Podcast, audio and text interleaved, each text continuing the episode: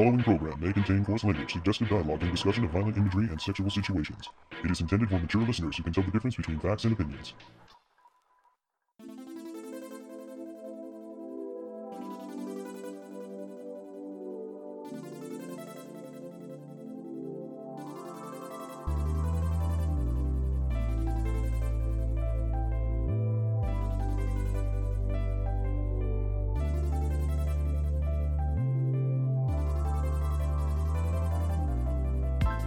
We'll see what form the wish takes on this episode of the Toonami Faithful podcast. I am your host, Sketch, and with me I have Editor in chief at ToonamiFaithful.com, CJ Maffris. and editorial writer V Lord GTZ. and Another editorial writer, Laser Kid. and I will not be serenading you with another One Piece rap because today we're talking about Made in Abyss. I'm very happy about that, actually. I would have immediately left. I would have walked out of the building. I would have said, Don't call me, I'll call you. Well, it's a good thing uh, you didn't show up for that recording. The night is still young, Sketch. I can do it here as well. Oh no.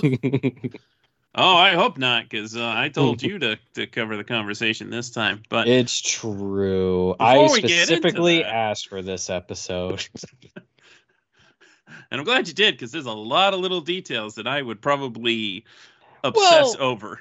to be fair, to be fair, I just go and this is a great lesson facilitating when you're with a group of people to discuss a topic. I kind of just let everyone go with the flow with it. I say, "Hey, stuff happens. Sketch. What stuff happened?" And then a conversation just goes and it's just magical. It works every time. Facilitate when you're the host of something. It's it's 101 and it's so damn good. Well, before we start facilitating that, uh, we do have some lineup news that is uh, relevant to people who are watching Toonami week to week. Uh, that being, uh, we have the full schedules for February 4th and February 11th, in which we have two nights with season finale hours for Yashahime and Made in Abyss. Yeah, I had no idea Yashahime was an hour long finale. God damn it, why?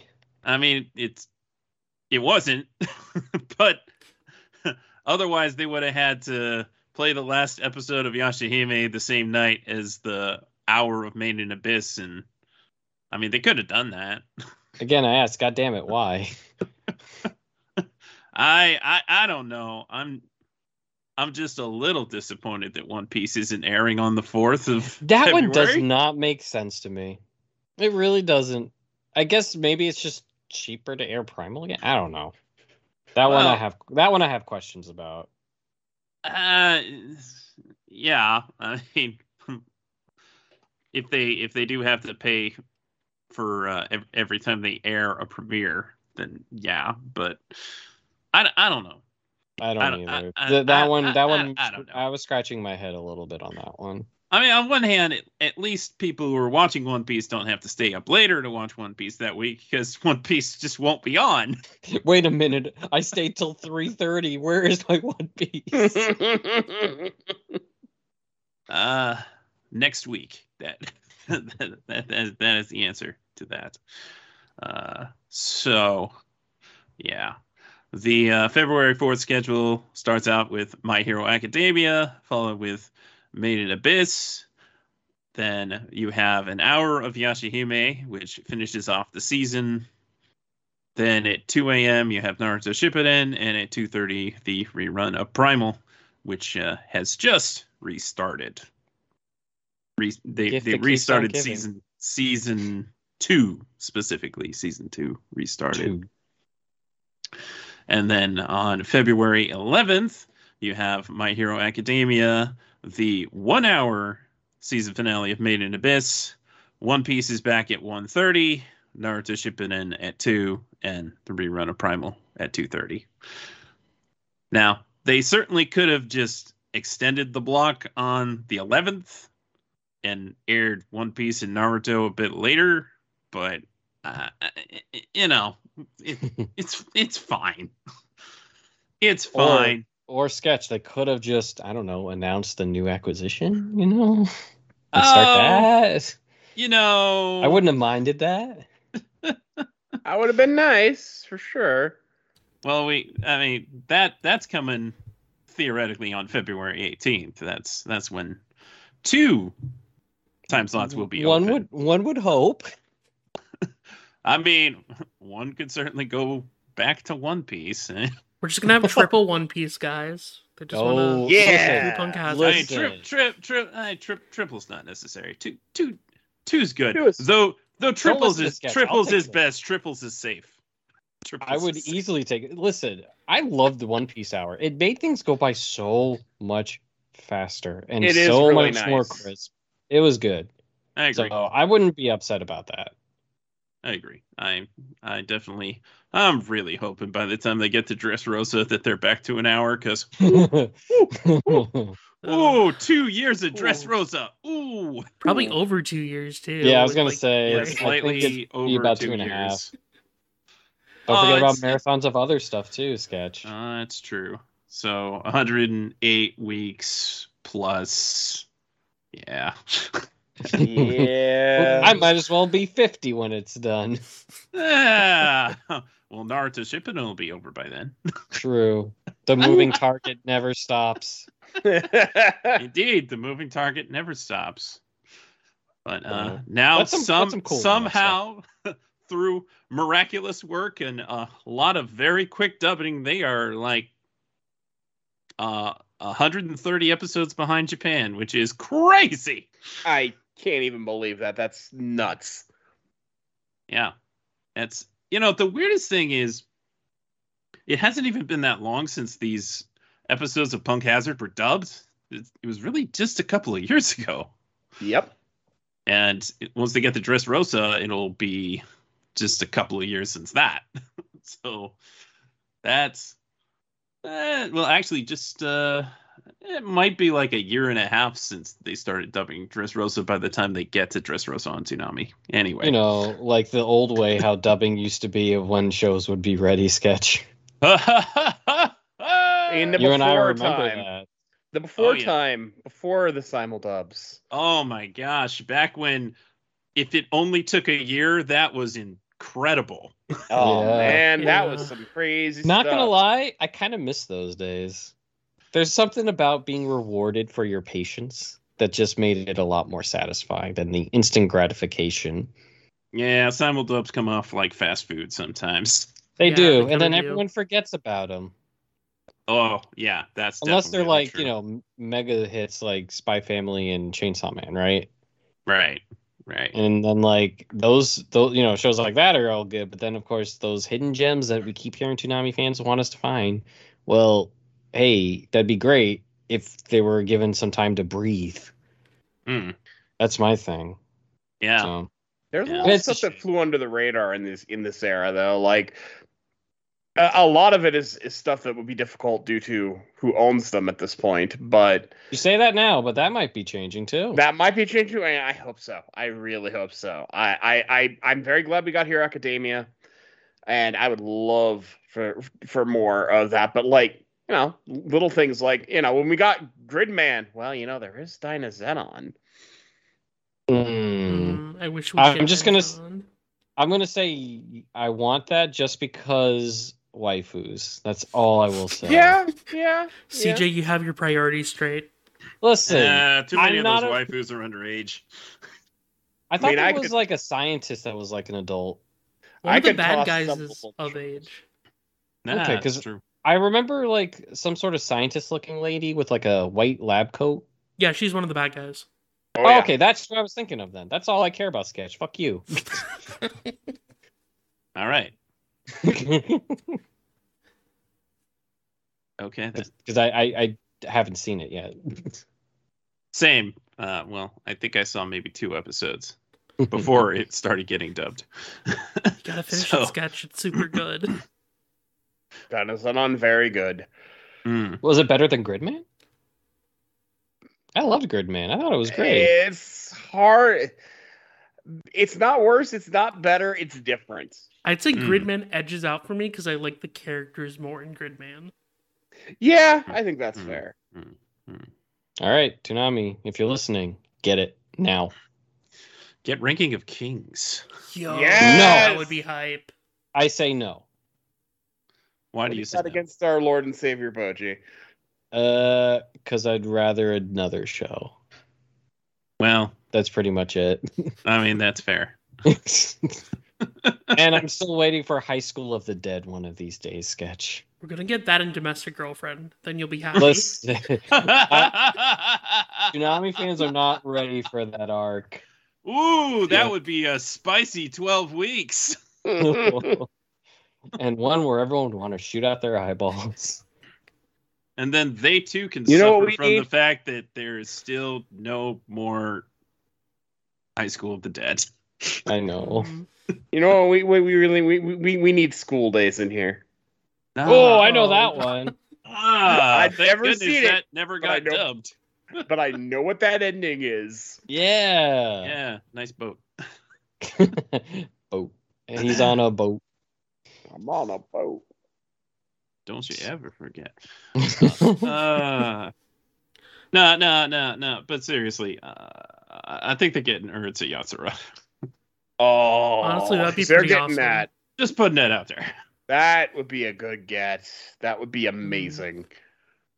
And I just got this feeling that one of those time slots in February is going to go to FLCL Grunge. We'll see.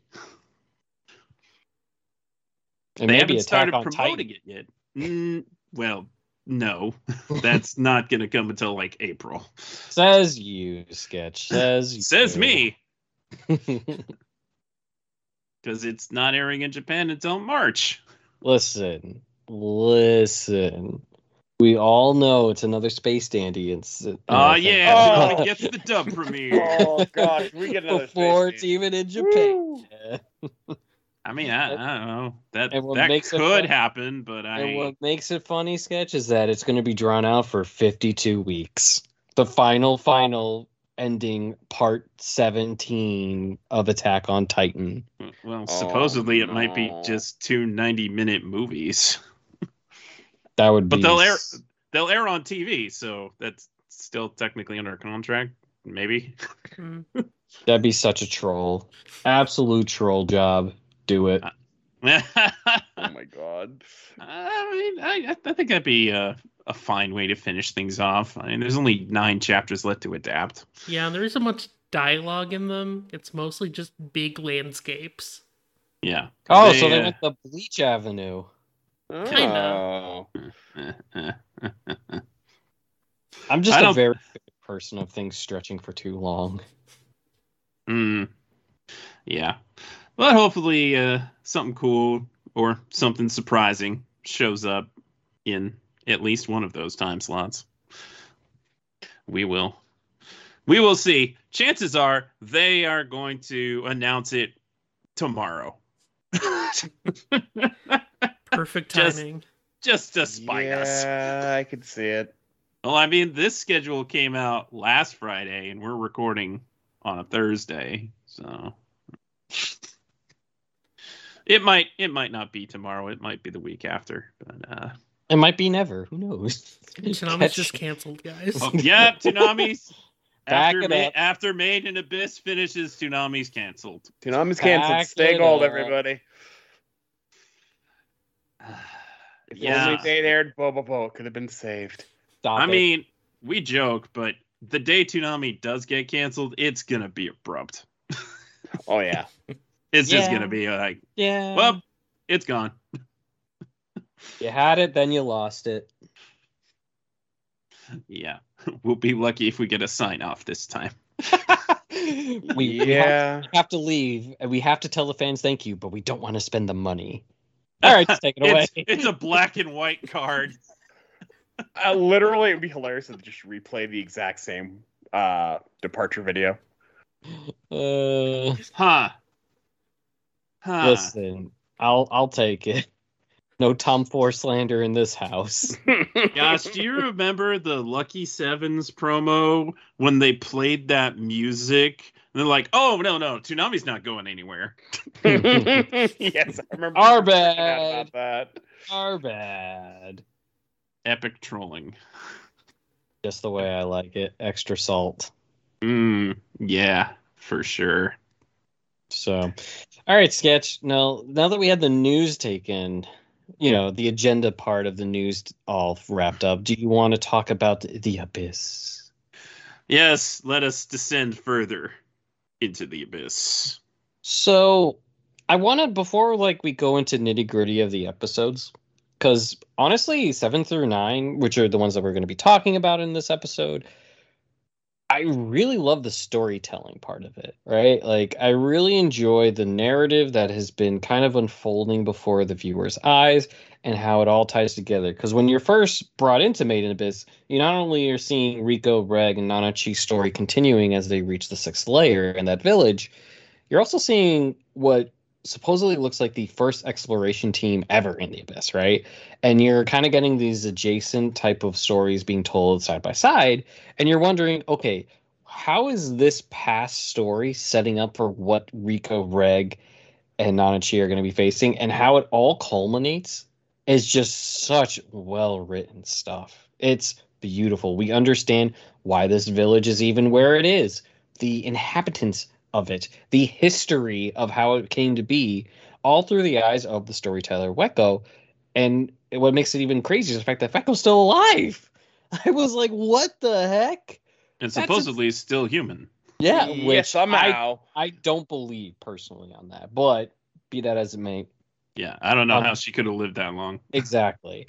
Especially considering she was naked that whole time too, which is like, please get some fucking clothes on It's these nice and warm in the dark cave with the Well, Well, she was like directly connected to things, so you know. again just put a shirt on of these characters i am so sick of seeing people be like ah. naked and Oh. afraid you know what I, it's just like it's just like i don't know it's just bothers it that's a whole nother story of just like i feel like it's a way to like just make it a little more torturous and it's just like stop please so i love how the story has pretty much been able to connect everything and through the eyes of like like the viewers have their eyes pretty much through the perspective of Riko, Ray, and Nanachi, and to be able to kind of get that extra context as everything comes together is just such a beautiful meld of storytelling that I just I can't get enough of.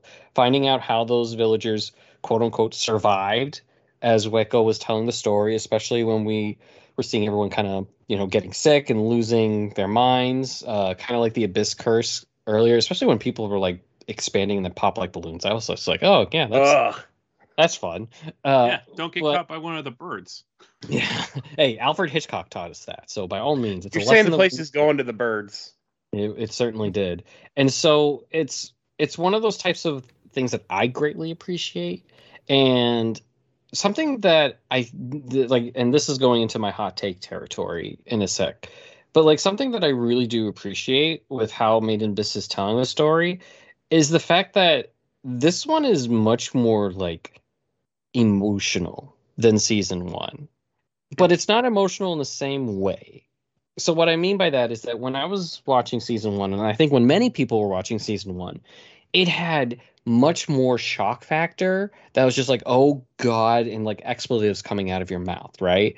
Uh more famously when riko had to have her arm broken and then you know replaced and all that type of stuff where you hear the snap you see all the gruesome you know it was it was that jump scare type of uh kind of exclamation point on the series to show how real these stakes are and then you have this season which almost is like completely opposite and just and even more emotional when you learn the history and backstory of this village. And the problem and like my hot take for it i feel like a lot of Toonami fans and i can and i'm saying this because i work on with the social teams as watching through our social media feed uh, for live tweeting and all this kind of stuff. I think they're taking that same type of shock factor into this season that's almost like i feel it is so unfair for how the season is because it's doing a much better job of really making it more so much of a psychological type of jump scare as opposed to that you know physical in your face where you go oh because a lot of the scenes like where we find out about um Faputa's mother right and we see the history of not only her wish and like the kids and all that, you see reactions of people be like, "Oh God, oh God!" No, no. I'm just like, okay, now we're overreacting a little bit because that's not the typical reaction of these types of uh, very very depressing scenes. It's not like these are depressing scenes and depressing like you know moments of the story, and I'm sorry when someone who's facing these types of things uh, are in their face, you're not going to go, "Oh fuck, depression." No, it's more like a oh. And you're kind of like holding your arm like on the side, like squeezing it, maybe playing with your hands, looking down, kind of just like, oh, I don't want to look at it. And I'm worried that a lot of Toonami fans aren't able to differentiate between the different traumas that we're seeing in this. And I feel that it's cheapening the impact of the backstory of like Vueko, of Faputa, as we'll probably learn more with uh, Reg as well, since we're kind of getting a little more into the history of who Reg has been involved with beforehand. And I find that a bit troubling because I think we're still stuck on the fact of like the shock factors that we got from like where Riko uh, had to have her arm fixed, uh, finding out about Riko's history with uh, Ozen and uh, Lyza, right? And it's it's gotten to a point where I really feel that it's important to be actually paying attention to what's playing out instead of just going through the default kind of emotional reaction just because that's how it set the tone from the first season. Because as we are watching made in abyss season 2 right now it's developed. And you can even go so far as back as the film too where it has kind of this in between of both where it has that shock factor of like oh my god and then also that depressed like oh, you want to keep it inside. And so i I was a little troubled by that reaction, and I'm wondering if because Toonami's interest itself has dwindled, just as as things do. You know, like you're never going to be able to really retain that type of uh, audience that they had, you know, before, just with how landscapes change, how people consume anime, how people consume media in general, and I think because it's dwindled, a lot of the uh, fans who are still sticking with it now are trying to either recreate that type of uh, community aspect of like the shock factor that we get, where you can you know look back at like some memorable moments before where you kind of had that happen on different shows. And I'm wondering if they're just trying to bring that feel back just because it's a more comfortable type of feeling from what Toonami was before. And it's just like, Made in Abyss is not a comfortable show. It's like you're not supposed to feel comfortable watching this. Like, uh, believe me, I would say it's one of the best things that I've seen in you know recent memory as far as a storytelling type of thing. But I'm not gonna be like, "Yo, guys, you guys should check out this new anime called Made in Abyss. You'll really like it." I'm not doing that. You need to be emotionally prepared for something, and I find it very, very critical to and like vital to be able to mention this type of reaction because I think it's important for Toonami fans to really differentiate between these two things because there's two different traumas, right? There's the difference between a trauma of like breaking your arm and like seeing and a great example of this is like a, a famous sports injury which i am going to say now do not look up if you're the faint of heart. What happened to a basketball player for louisville named kevin ware? There's a much different trauma and reaction to something like that as opposed to losing a family member as we saw with Faputa's mother so I I want to like make it clear of like I think people are missing an appro- the appropriate reaction to it, and I think they're doing it in a in a headspace where they're thinking, oh, I want to try to help out to recreate kind of more interest with the block as opposed to just letting things kind of play out the way it is. Because believe me, Made in Abyss is enough to be able to draw people in. That show is not for the faint of heart. It is classic adult animation. 100%. I think this is a perfect show to be on this current iteration of Toonami. And I want to make that kind of clear for people who might be listening to this, as well as maybe others who were also kind of feeling the same way. Because, like, honestly, the reactions from these latest few episodes, it felt like people were going like, "Oh, fuck, depression," and it's just like that. That's not a that's not a real way of how people really react to that type of uh, kind of trauma, and it's just it it put it rubbed me the wrong way, and not like in a oh I'm mad at everyone, but more so in a sense like I think people need a little bit more to kind of really get that into their feelings because like it's a very uncomfortable feeling. It's a very uncomfortable show and I think it's important to kind of dive into that uncomfortableness and kind of articulate to be able to better explain it so that people can feel a bit more natural in watching it instead of feeling that more uncomfortable thing so they have to just blurt something out just to make it so it isn't as uncomfortable.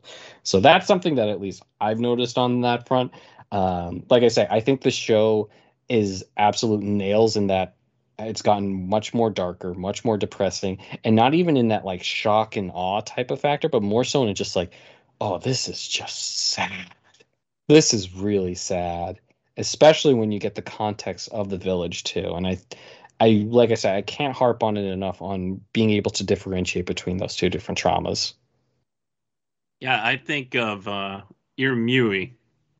Just her her whole story is just devastating. Uh, it, it's just ow. Mm, She she's rejected from her family. Originally, her family really adored her. She was the only daughter. Her brothers adored her. Her mother adored her. Then they find out that she can't have kids, and now she's been excommunicated from the village, basically. And all she wanted was the love of a mother, which she, in a sense, gets from Vueko, and and Vueko reluctantly fills that role for her. And you just see the two of them grow, and as things keep happening to Irumyuui, it just gets grimmer and grimmer and more disturbing. And you could see Vueko's at the point that she's like beyond the point where she wants to end her life. Mhm. She just she just wants to end it all.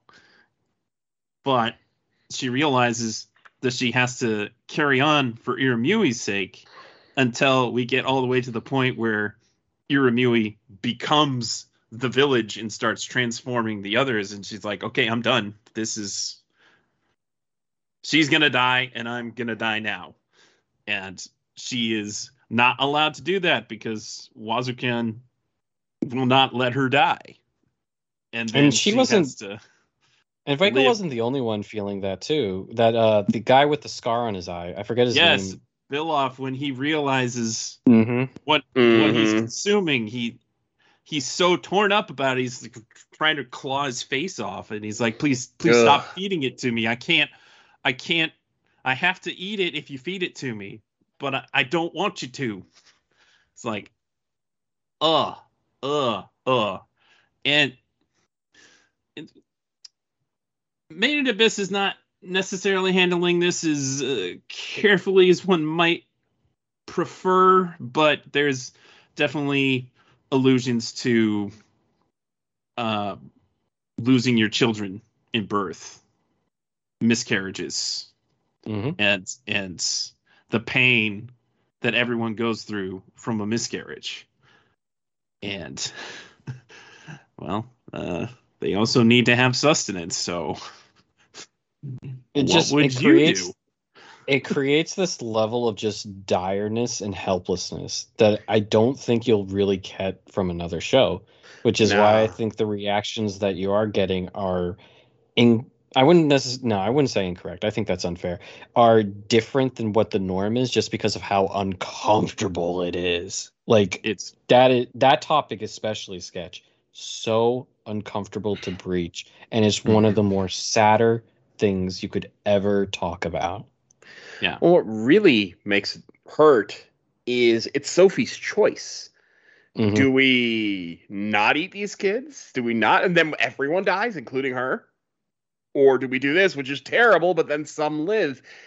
I, uh, it's not a good choice.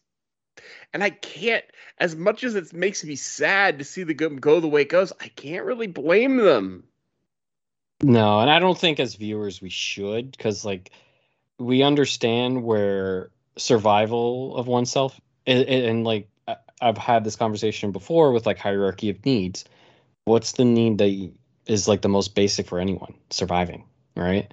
So it's tough for anyone here to just like cast judgment on the choices they made on it. You can cast judgment on maybe the motives, as Sketch was kind of alluding to, but you can understand at least the motives of some of the individuals because we obviously see regret, which I think is kind of admirable in this situation to an extent, especially uh considering the choices they make afterward, right? But it's it's it's hard to for, at least for me to be like, oh, the whole village deserves to die. I can understand why Irumyuui and Faputa might feel that way. Totally understandable, justified even. But I don't necessarily blame uh most of the villagers. I think we know who who gets most if not all the blame on this. Right. Yeah. I. Mm, uh, the, the thing is, even there's even that moment where where Vueko's like, can, can you just let her stay with the baby until it Until it dies? goes away. He's like, oh, I And he wish says, I "Well, could. I, but and he he reasons that freshness is important. It's like, yeah, but you know, is, you could probably it really though? Yeah. you could you could probably wait until like the moment that they die. I mean, if you leave them around, yeah, that's not very fresh. But I mean, ugh. Yeah. Mhm. the the saddest thing is that they are going to die. They can't survive. They don't have Mhm. all. And even though she gives birth to so so many of them and kind of evolves them over time until obviously eventually she manages to create Faputa, which is a a creature that can keep living, a quote unquote a perfect creature. And Shadow the Hedgehog, is that you? it's uh but as a moment of levity y- y- you know uh, the the body horror is absolutely awful in in this but there's those moments where Irumyuui's like a, a a big tree trunk with a head and the head looks like Stewie Griffin Oh god, I Oh, now that you say that, I don't think I can unsee it in my mind's eye. That's why. Just, just why. but seriously the body the body horror in this is ah ah so Oh, like, yeah. Surprisingly, I think it was worse in season one. When you me. Oh yeah, um, as bad as some of this is, honestly, yeah, I don't feel this is as bad as, at least not as bad as the movie. I don't know. I had to like step away from my TV for a while after watching the like the flashback stuff. It was it was too much for me. yeah when I mean, I'm not saying it's bad. It's not bad. It's bad. Irumyuui becomes the stump and and Ugh. Vueko's like oh you must be so miserable and then Irumyuui's limbs come out and embrace Vueko I'm like oh man, that's that's the emotional side of it, where it's just like ah, and this one does definitely, as far as emotional stuff, this season beats everything in terms of just emotional trauma. Mm-hmm. Uh, that touches on what Yeah. CJ was saying earlier. Like Yeah. in terms of the the gross out, I think it's actually we're we're over the hump. But in terms of the emotional, um, buckle up. Yeah. Yeah. yeah And maybe and maybe I think a little bit because I haven't had really anything to direct the anger towards, not as much at least, at least in, like until we found out who uh that uh certain individual that uh Riko met at the restaurant who could speak English, right? But like we always had that like central figure who we could kind of channel a lot of that emotion toward like oh, I don't know, uh Bondrewd, right? Yeah, Mm-hmm. yeah. So yeah, I think missing Bondrewd. that is what makes at least season two uh, up to this point, since obviously that will change now, more just uncomfortable because you just you just hated everything. you know what I mean? Like it wasn't you couldn't channel it to one thing. You just really disliked everything. Everything about that village is just bad news, and you wish that our uh, trio couldn't could have uh, somehow avoided it. And I know that Mhm. That's impossible, but it's just there's nothing about it that I like. Absolutely nothing, right? Like the values that are are kind of like the basis of that village, right?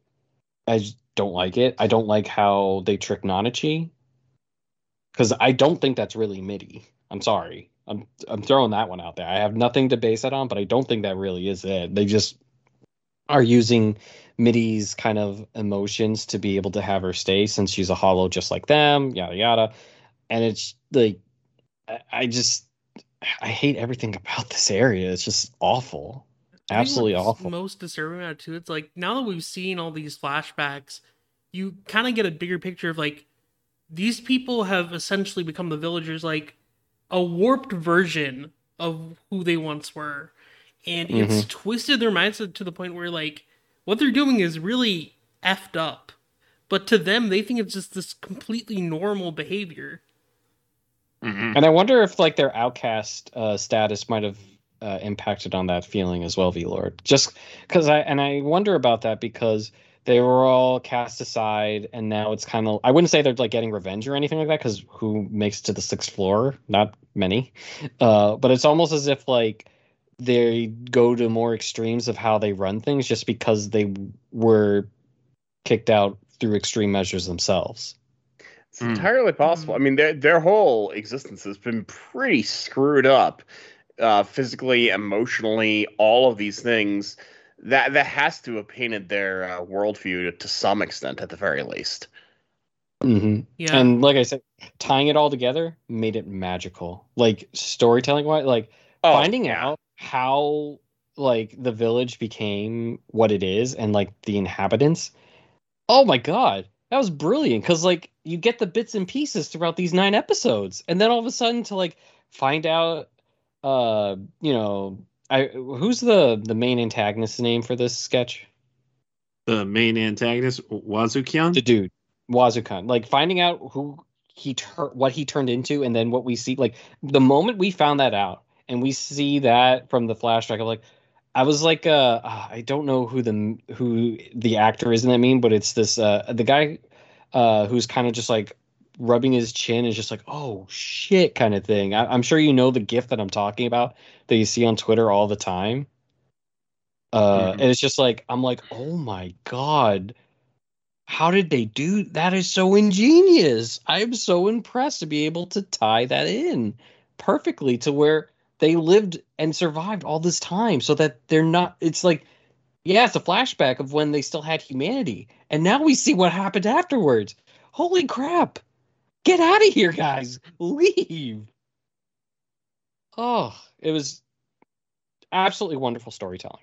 Mhm. I, I, I, I can't say enough. It's one of the best stories i've seen air on Toonami, and it's just been oh, it's such a trip. And the fact we still have more episodes of just like depression and sadness, because if there's one thing that I did kind of, I would say, spoil myself a little bit, is the overall meaning of the ending theme of this song. And I'm going to leave it there because I'm not going to spoil it for anyone else. But I'm very interested at how things wrap up on it because oh my god, I I need to know. This is just depression in a show. Oh, this yeah. is literally depression. Yeah. Absolute sadness. Like you go through the abyss levels and it's like Dante's Inferno and it's instead of like hell, it's just stages of depression. That's all we're getting. The this. true horror Ooh. of the abyss. Depression. yes. I mean, And I can see it. Well, we already knew that. That's that's stage one sketch. Yeah. Yeah. You know, retail therapy. That's how we try to solve the issue. It doesn't actually help, but we try it anyway. That's true. That's true. Yeah, Honestly, that's like the least of the problems they have in this city, I know, and, I'm- and I'm that cur- says so much. and I'm curious, at least for for everyone here, just especially these three episodes. What were your guys' reaction when you kind of see everything tied together? Because like before, you're like I say, we're just seeing like two adjacent stories and kind of thinking that it, the past flashbacks were just kind of like setting a tone of what horrors were set to become, only to find out that they were actually the horrors themselves. And I'm curious on at least like how it developed into this as into what we have right now because it's just like I I don't know like it, it's some it is like Law and Order writing here where you, they're able to tie such long convoluted ideas together in like multiple episodes. And I'm just like, this is genius. This is absolutely banger. For me, it was just kind of really sad, like watching it all happen go down, and it's just like I see how we got here. I, although Wazukyan made some choices that I'm not a fan of, I don't even really hate him for what he did outside uh, for given the situation. But it's just like it, it all comes down to approach. Like you could have done things a little bit differently, but I understand, and it's just like it, it, it goes back and forth between horror and understanding and sadness in, in a cycle. A never-ending cycle. It's a never-ending cycle. I'll be like, I get it, but ah, uh, and uh, I know those are both groans, but they have different meanings. it's the same thing of like how we handle different uh, different types of traumas. You're not going to do it the same one for the same situ or for two different situations. Hmm. Yeah, you, you shouldn't. Just... At least let me put it this way: you shouldn't. or believe me, you'll get some weird looks at certain situations where it isn't appropriate for. And I've seen it firsthand, and it's so awkward. Oh no. Uh, but what about what about you, V Lord? I think for me, it's like when I started season two, I felt like once I got the connection between like, okay, these past flashbacks are clearly some sort of representation of who's currently in the village. I had a feeling that something terrible is gonna happen, and I was waiting for the like the shoe to drop. And I think these episodes kind of really paid off in a way that was far more disturbing than I expected. But like Laser said, it's it's a situation where I feel like usually you can direct like your anger, your frustration towards like a like an antagonist of some sort. But in the case of like Wazukyan, like it's it's really hard to do that because for one thing, I feel like this season really does not depict him that much as a straightforward antagonist just because of his behavior in like the present day. But also the fact that like you kind of see why he was doing what he did, even if it was for morally questionable, like through morally questionable methods. And I, it really, I think the the relationship between Vueko and Irumyuui too is also just so tragic in that way because, like, you see them grow this bond over the season, and then it's they're just going through this cruelest moment in their lives, and it, it's just really tough to watch. It certainly feels that way, and and I remember Sketch obviously bringing up with the topic of miscarriage. It's almost like another form. I wouldn't necessarily say Vueko's like child was Irumyuui on that, but it's like she lost a child. You know what I mean? Not necessarily in the same way as a miscarriage, but just that theme of losing something precious and beautiful. It's just so it's gut wrenching. Are you saying that this is loss? Ugh. I'm sorry. I'm sorry. Laser, we were having I, a moment. I had to get some form of levity because it's just like a long spiral of depression about yeah. this whole thing. This is made in uh. abyss. Mm. Depression on acid. You know. It kind yeah. of is. So when this season opened up and we got our first glimpses of this other group of explorers. I thought it was an interesting juxtaposition that we had going on at the same time as our more familiar characters. And I was really interested in finding out how this village comes to be, how they become hollows. And I had no idea how they were going to become hollows. Like, you might have been thinking, oh, maybe they're they're like a special circumstance like with uh, Nanachi and Mitty, but would not have guessed at all what actually happened. And I, I kind of wish it was the other way, right? Yeah, cat. Yeah, yeah. I was waiting for the abyss to be like, "Hi, bye," and have something. I mean, it kind of did, but that's not what actually caused the things to go. Yeah, they they the found they out did. real real quick that the uh, going back up the elevator was a bad idea. yeah. yeah.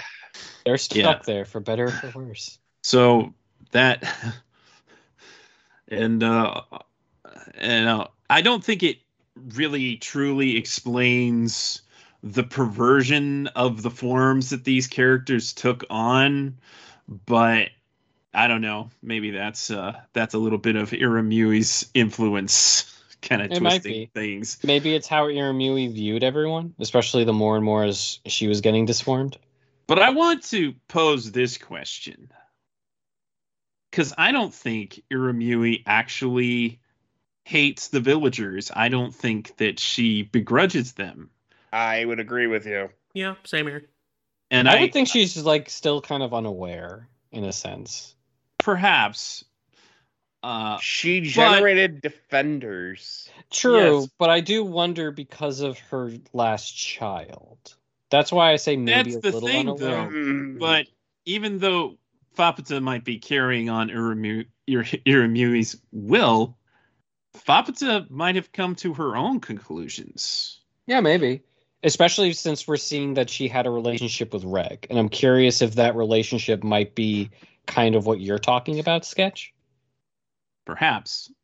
I I do really want to know about Reg and Faputa's relationship, and we even at this point still don't know very much. I know. I was I was just about to ask about that too. Rig, yes. Rig has no memory of his time with Faputa, so she's like, "Well, if you if you complete the promise, then I'll give you a piece of me." He's like, "Can, can you could you, could you tell me one more time?"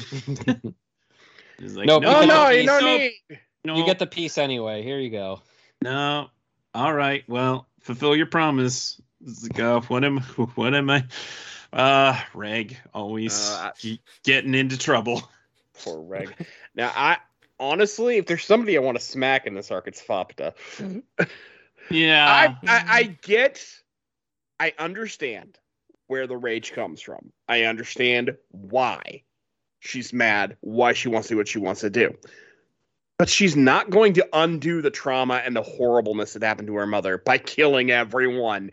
In fact, it renders all of that suffering meaningless because now all of it was for nothing. yeah. Yeah, I mean, I, I kind of feel bad for Faputa though. Like, she's clearly in the wrong here, but like, I think like definitely it's not Irumyuui's wish to take like revenge on the village. I think very No. much Faputa's projecting her own feelings and using her mother's Yeah. like death as like an excuse. Mm-hmm. But at the I, same, I agree. Yeah, yeah, yeah. yeah, but Oh, it's like, no, her mother's not exactly dead, well, I guess Well, villagification planned of death. yeah, but she cannot speak. exactly. She became a house. Well, and yeah, she Hash became a Boy, I wish I became could do that. brick she became a tower. house. Uh, and that's why I was back to the early episodes of this season. I'm like, when you know what that tower actually is. Oh, you Ugh. sneaky sneak. Oh, oh, if you But I know, guess, you like, know. I guess like the big thing too is about that Irumyuui Reg is a big right? thing, yes. because like I, I look at it where that's kind of the last piece for this, right? Because we still don't know if the promise that Reg and Faputa made to each other has anything really to do with what we're learning about this village now. I would like to assume that just because that's kind of where things are heading. But I'm very intrigued how Reg plays a role in this because, like, it seems like both Nanachi and Riko are kind of just like there for the ride. We kind of got a lot of their backstory and um, trauma out of the way. Obviously, you know, with uh, Riko being stillborn, I guess, in a sense, and then revived. Riko's from the- especially along for the ride at this point, but right. she and has then, had many interactions with the villagers. And now Yes. she's literally sleeping. right. now, that she's kind of just chilling after we kind of learn about her. No, no, Bondrewd, the movie, fridged. the movie kind of really kind of put her story to a close, right? So they are kind of just following along with it. So it, it's actually really, really pivotal that we kind of learn more about Reg in this sense because he's really the last kind of mystery of the trio. Like I said, we pretty much Riko, we pretty much know everything about. You know, the first season really uh, handled that for us. The film, as well as the end of the first season, really helped with uh, Nanachi. What about Reg? Does he count, right?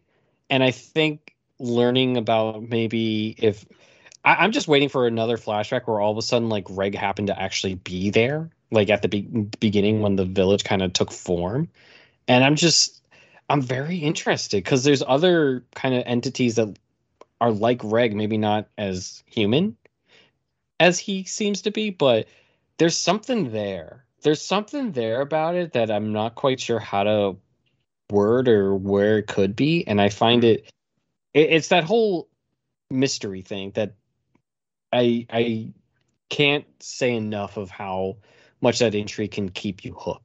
And I think Made in Abyss and it's so funny, Made in Abyss is like whole premise is so simple. Big hole, explore. But yet it's like so riveting. It's one of the most riveting things you could see because of the layers, the uh, you know, the biology of like everything that's around in that area. This just depressing story of what's going on, right? All the dangers that are in it. It's all about exploration, and that's what makes it so exciting. And and we're not quite getting it anymore, which is a little bit sad because I always enjoy like learning about the mysteries beyond. But here it's almost like learning the mysteries beyond of this relationship and it's just like what happened? What made faputa and reg allies at the start? Because clearly they had some sort of like friendly relationship. I don't i don't necessarily know if it was more than that and uh, faputa's kind of hinting at it a little bit but i want to know and i think that's kind of really the last piece of this puzzle of like this dreaded village, this absolutely horrible village. And it makes me wonder, did Ozen ever make it here? Did Bondrewd ever make it here? Bondrewd did. Bondrewd absolutely did. I don't remember. Ozen hasn't. Yeah, Bondrewd used like his dummy copies to like yeah go down there. And then that's they never really came up because of what we saw when they came up before uh, from the flashback. Man, that's wild. I want to know if other people made it though. You'd you'd have to figure that that Lyza has come here. Yeah, oh, has to, absolutely has to have. But there, there's there. You might have missed this detail, but Moogie, I, I probably missed quite a few. Moogie talks about how she used to be a challenger. She used to be an adventurer. She wasn't in the original group, and she, at least I, that was my interpretation uh, and she does have kind of a longing to go continue the journey, but they can't leave the village. They can't. They I remember that conversation, but yeah, I missed the kind of like, oh, could that mean she was a cave raider? So something else that that Wazukyan is potentially trying to accomplish here is getting Riko to make a wish and allow them to continue journeying deeper into the abyss. Oh, and then she can turn into the next Irumyuui. Perfect. Yeah, right. let's, Perfect. Let's not let's not do that. No, I'd ho- I certainly hope. and not. Moogie's even like, "Wow, you're not even denying it." And Wazukyan's like, "Well." It's almost like uh, they're trying to be like a sitcom thing. Oh, you not even try to hide it. I know. Aren't aren't I a stinker? He is a stinker. Yes, pretty much. But that's kind of the thing. But no, wait, that's, that's Kaja's thing. He's he's sent. oh my god, that's not what I mean, and you know it's sketch. Don't do this to me. I just, I, and I guess you could tell from just the conversation with this. I really like as depressing as it is. It's been a phenomenal season. I love talking about it because there's just there's so many layers. It's like ogres, onions, and the abyss. There's just so many layers to this, and I just oh, it's I really well crafted. It's very enjoyable for as depressing as it is, as as dark as it gets.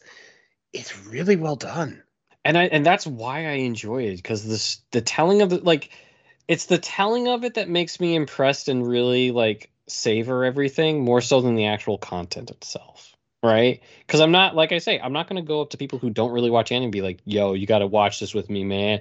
Main abyss limbs go flying you're going to cry it is depressing as fuck let's watch it together. You know it's just like it's it's it's the kind of story that you're just like wow this is really impactful stuff this is just you don't get it. You don't get this very often. And God bless the fact it made it itself on Toonami to have a wider audience. That's huge. That is so awesome. Because I remember back with season one coming out, and Sketch and I were just like, "Yo, this would be perfect for it. This would be fantastic." A little late, but it's been it's been such a ride. It's and, been nice for me because it was an excuse to actually watch it. I've known about it, I just never got around to it until it hit Toonami. Right. And just think there's another there's gonna be another part. Mm-hmm. I know.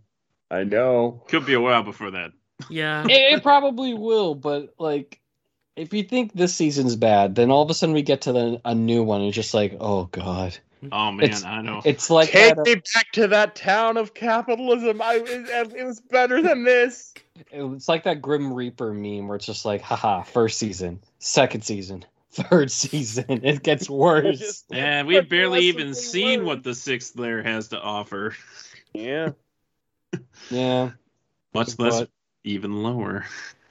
yeah, and I I do agree with, or not agree, but like I I will say with sketch there have been some very like comical yet disturbing moments at the same time as you would mention the Stewie Griffin head. How about the fact that the toilet in this series? Yes, Oh, the toilet is also a villager. uh, I have a I real guess crappy someone- job.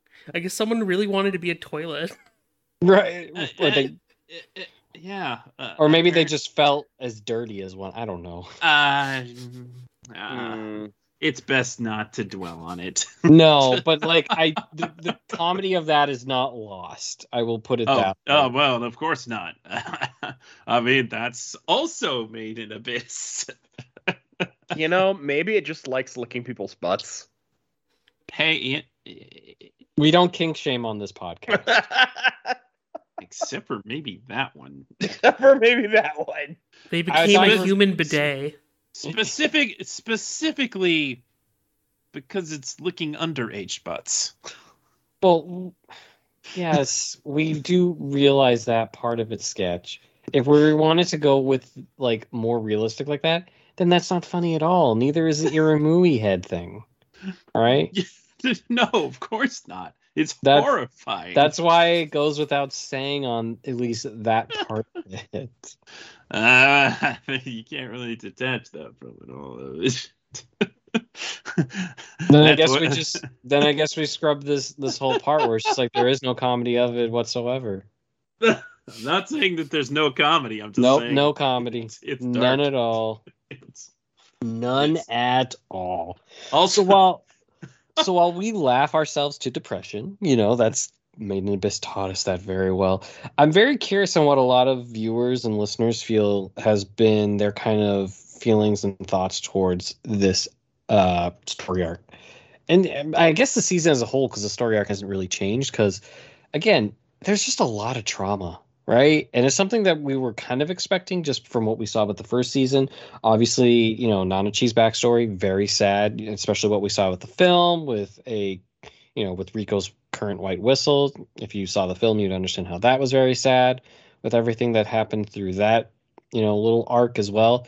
And then, of course, just Riko kind of learning her family history and kind of how depressing that is.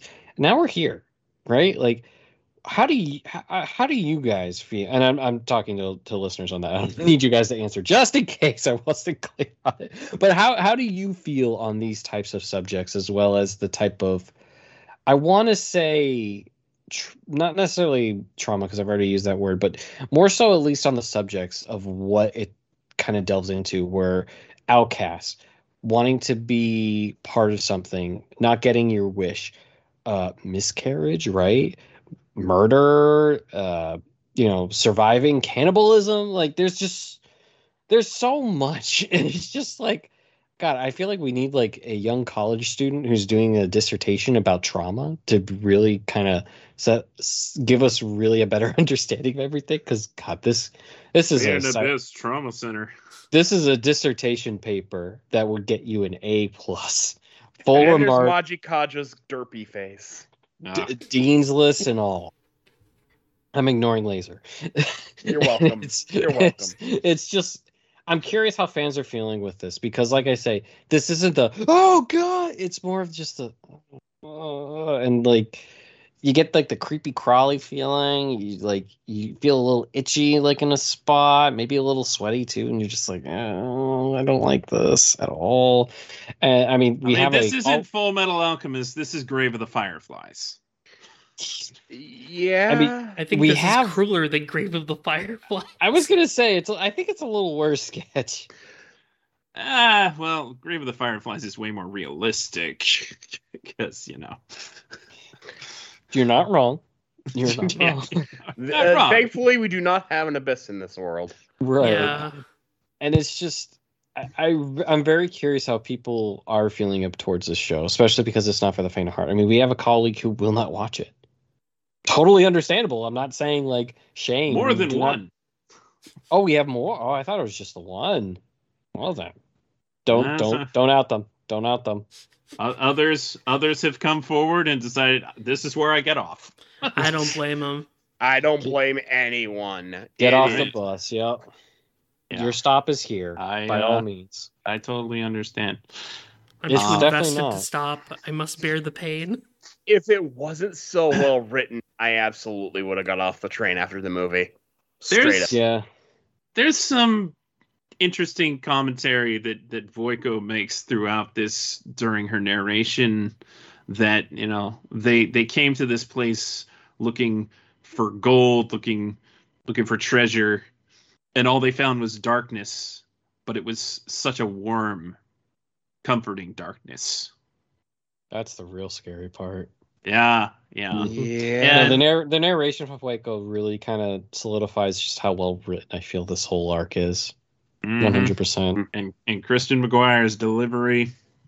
Yeah. Well, I A mean, are we really are we really surprised? Like, no, This the cast has been phenomenal in this. Season. Oh yeah, series. Mhm. absolutely. Like especially this season too. But like, I don't I don't think you're pull, you have to worry about the English cast when it comes to this series. Like especially because like you get to really like hit some emotional stuff.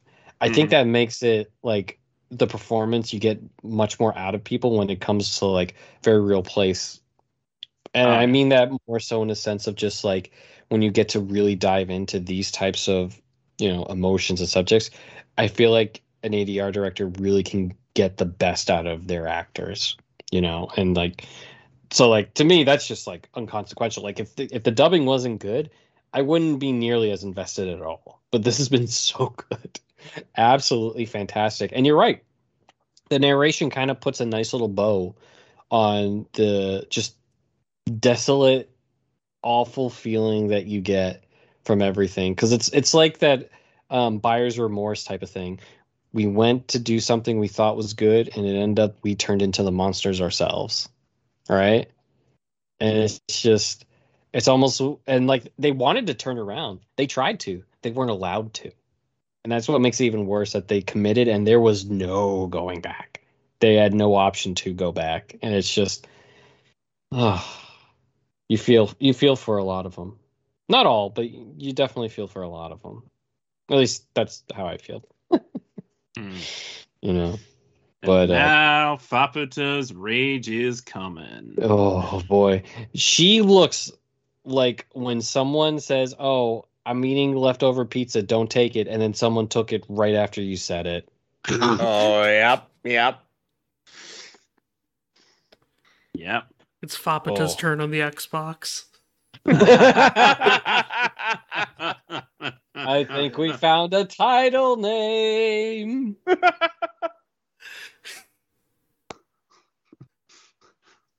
oh boy. Everyone's gonna. What did they combine gaming with Made in Abyss? No, no, not at all. We needed something to make us laugh. Please don't take this away from us. Yeah, Oh, what else are we gonna call this episode? depression? The show. Depression. Depression. Uh, at least that's how it feels to me. But yeah, no, that's kind of all I really had about how how how Made in Abyss has been. I think these three episodes kind of encapsulates or encapsulates everything that I love touching upon when it comes to talking about these tough subjects. I think that the storytelling really just hit its stride like perfectly with these last three episodes. And God bless, we still have more. What more can they take away from a sketch? What more? Oh boy. Everything. Have you I- seen this already? I have, but I honestly don't remember all the events that occur in the next three episodes. Dear I'm like, all right, we're at this point. What else happens? guys, guys, I want you to realize something. He he was so trauma dumped by this, he had to erase it from his mind. It's bad. It's going rough. I mean, there's definitely things, but we're we're already past the like absolutely gut wrenching, heartbreaking moments in this storyline. I think. Yeah, I think these sets of episodes are like the biggest hump. The rest of it's I- still sad, but it's not gonna Yeah, there's be there's like, still very sad disturbing. things that happen, but Yeah, I've uh, also watched ahead because I could. but mostly violence. yes. Yay, violence. That is a good description of what's to come. That's a good spoiler-free description of what's to come. I'm F- I'm FFing at 15. Fuck y'all. We're going we're going from Fullmetal Alchemist to Hellsing Ultimate. Here we go. Wait a minute. So there's a chimera in this? What what is Faputa but not a chimera? That's actually a very good point. I mean, they're all chimeras. Technically, yeah. yeah, yeah. But we're the vampires. Yeah. Yeah. Yeah, the real question is where are the Nazis? That too. Hopefully dead. I mean, Yes. yes. or, or in the process of being dead, dead. Yeah. Yeah. Oh boy. yeah. But it's gonna be a wild ride. So uh, buckle up. So I'm the only one who hasn't seen it. Oh boy. Uh, I'm yeah, in I- danger. well, then you definitely have to come back for the last one. Abs- I I love talking about Made in Abyss. I'd be happy to be back. Schedule permitting, of course. Schedule permitting, yes. Well, I mean, it, it'll be the last one, so we can be flexible there. Not not gonna be a problem. V Lord, I'm in danger. Please hold me. I can't I'm save you from the. CJ. You're on your own. I am.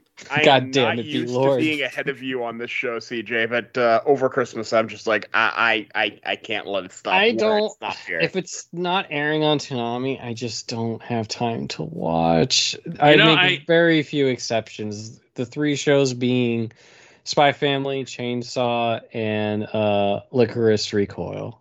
Ooh. I think- choices. the simulcast of this season actually took a week break after this episode, or e- it was either that one or episode mm, after episode nine, because it was. but there was a week break in there before they finished, which was brutal. Ooh, I didn't have that experience. By the time I got to it, they dubbed the whole thing. Yeah, Sketch, they needed to give everyone extra time from depression. Understandable. understandable, totally understandable. Plus, it has an hour-long finale, like the first season. Yay, content. it makes us sad, but it's still content. We'll take Made it. Just some content. Hmm. But that's pretty much all I have for this uh, episode sketch. So I think we're ready for some house cleaning. Mhm, mhm. Yeah, we are. Unless you don't want to. Well, I mean, one look at my condo will tell you how much I love to clean house. uh, it's slowly getting better. I'm just a defeated man on this podcast. I wasn't expecting to have to read this off, so give me a moment. Okay. Do you want us to f- give you some filler? nah, I'm Some good now. One piece filler? Uh, well, after we uh, get through the rest of Punk Hazard, there is a short filler arc, Let's go. Yeah, yeah, there is. and it is, it is so stupid. I'm, I'm not gonna lie. I watched like the first episode of that filler and skipped it. It is so incredibly stupid. You're like, how? I mean, One Piece has a serious problem with the filler villains being like so stupid. And you're like, there's no way that Luffy can't beat this guy in an instant. And yet, because it's a filler villain and we're going more than one episode of this nonsense, he can't beat them right away. It's just, it's just bad. I thought But- you were to tell me but- it was like a, if it was a, a, a filler of One Piece TCG. So Uh-huh. I'll, I'll take this. and uh, if you uh, ever wanted to see uh, Law act like a dog, I'm in. with a collar and all, Sketch, you already sold me once. I don't need it again. Stop, please. I can't get any more erect. uh, yeah, that that that filler is not kind of law. anyway, here's our house cleaning. You can email us at podcast at toonamifaithful.com. Please tell us your thoughts on Made in Abyss thus far. You you you may have thoughts, and perhaps we will be able to collect and read them for our final conversation. And you can follow us on Facebook.com backslash Toonami Faithful Podcast and on Twitter at Toonami Podcast. You can listen to the podcast on just about everything, including Apple Podcasts, Castbox, Deezer, Google Podcasts, iHeartRadio, Overcast, Podbay, Podbean, Podcast Addict, Radio.com, Spotify, Stitcher, TuneIn, and maybe other things. And you can find every episode of the podcast to stream online at soundcloud.com backslash Toonami Faithful Podcast. And you can get the latest news by following at Toonami News on Twitter and read the news, views, and reviews on ToonamiFaithful.com. All right, Laser, tell them where they can find you. Uh, you can find me on Twitter at LaserKid Prime. You can find my uh, editorials right here on Toonami Faithful, and you can find me on many of V-Lord's spectacular podcasts. You might say they're the V-Lord podcast universe. Yes, V-Lord, tell us about the V-Lord podcast universe. Yes, so uh, to start, you can find me on Twitter at VLordGTZ, and then I write various things when I have time for the Toonami Faithful website as well as mangamavericks.com, so you can check out my writing over there. And then as far as the VLord podcast universe goes, uh, the head podcast of the bunch is the Demon Slayer podcast, where we talk about Demon Slayer. And that's on Twitter at DSlayer Podcast. And then we have a bunch of other podcasts besides that the Dumb Weebs podcast, Saturday Night Shaggy, and Oversoul Shaman King podcast. So go listen to all of those. And CJ, tell them where they can find you. Mm, no. no. no. I was wondering how to go forward with that, but I was like, no, that's that's all I got. Uh, you can, find uh, him dunking on people on Twitter. I was say that. I did play basketball, and dunking was a specialty. So, uh, for me, you can find me on Twitter at CJ Maffris. I'm not on there as much, uh, sadly. Other things work, yada yada. Uh, and other than that, you know, I'm trying out some new games. Uh, one I might even be reviewing for Toonami Faithful, so be on the lookout if that if I end up getting enough playtime to be able to do that at a reasonable time. Uh, but yeah, other than that, you can follow me on Twitter or don't. Like, it's honestly fine. I don't it's, really. it's care. whatever. It honestly, I I don't care. I really don't. like, by all means, He Toonami really doesn't. on Toonami fans, you, you know where to find me. Believe me, people will message Sketch and different forum boards about how awful I am. So by all means, you can find me. It's not hard to. Mm, So mm. uh, enjoy enjoy it while you can and things like that. So that's where you can find me. That's really all that matters. And Sketch, where can they find you? You can find me on Twitter at Sketch1984. And CJ, you know, people can also appreciate some of uh, your contributions to at Toonami News on Saturday nights as you help out with the live tweeting. I I I don't as much. I mostly help with like retweeting of fans. You know, um, I Mm, mm. one thing that I thought that, and this is something that you know, back when you know our wonderful social media director Celia Rose was with us, I really thought that we lacked a community aspect, and so I wanted to make sure that we try to keep that a little bit. All right. So, you know, I'm usually the one who likes to find, you know, witty stuff from our followers and people who are live tweeting uh Toonami stuff that are clever, as well as, you know, our staff members as well. Um, there are times where I have to, you know, uh, sub in, uh, depending on all that, and I do the best I can on, on those fronts. I think my favorite that I've done recently was the What's Up Doc with uh, Mirko for My Hero Academia. That one was really fun. And uh, it's obvious, but like it was still good. But yes, yes, I do help out with that. You know, Stephen and Brittany do a phenomenal job. You know, especially on a few weekends where I'm not able to really help out as much. So both of them do a phenomenal job. I'm, I'm like, I mostly want to just oversee more than anything to make sure that they stay on track, as well as being able to support them whatever they might need. Uh, but yeah, yeah, I am behind the, the account during Saturdays to try to make sure everything goes as well as I can uh, for all in for Toonami. You know, that's that's the big thing. It's to keep that light going. As one of our staff members say, uh, thank God bless for people like us to be able to keep the flame going. It's not someone on this podcast, but someone we all love. So. Hmm.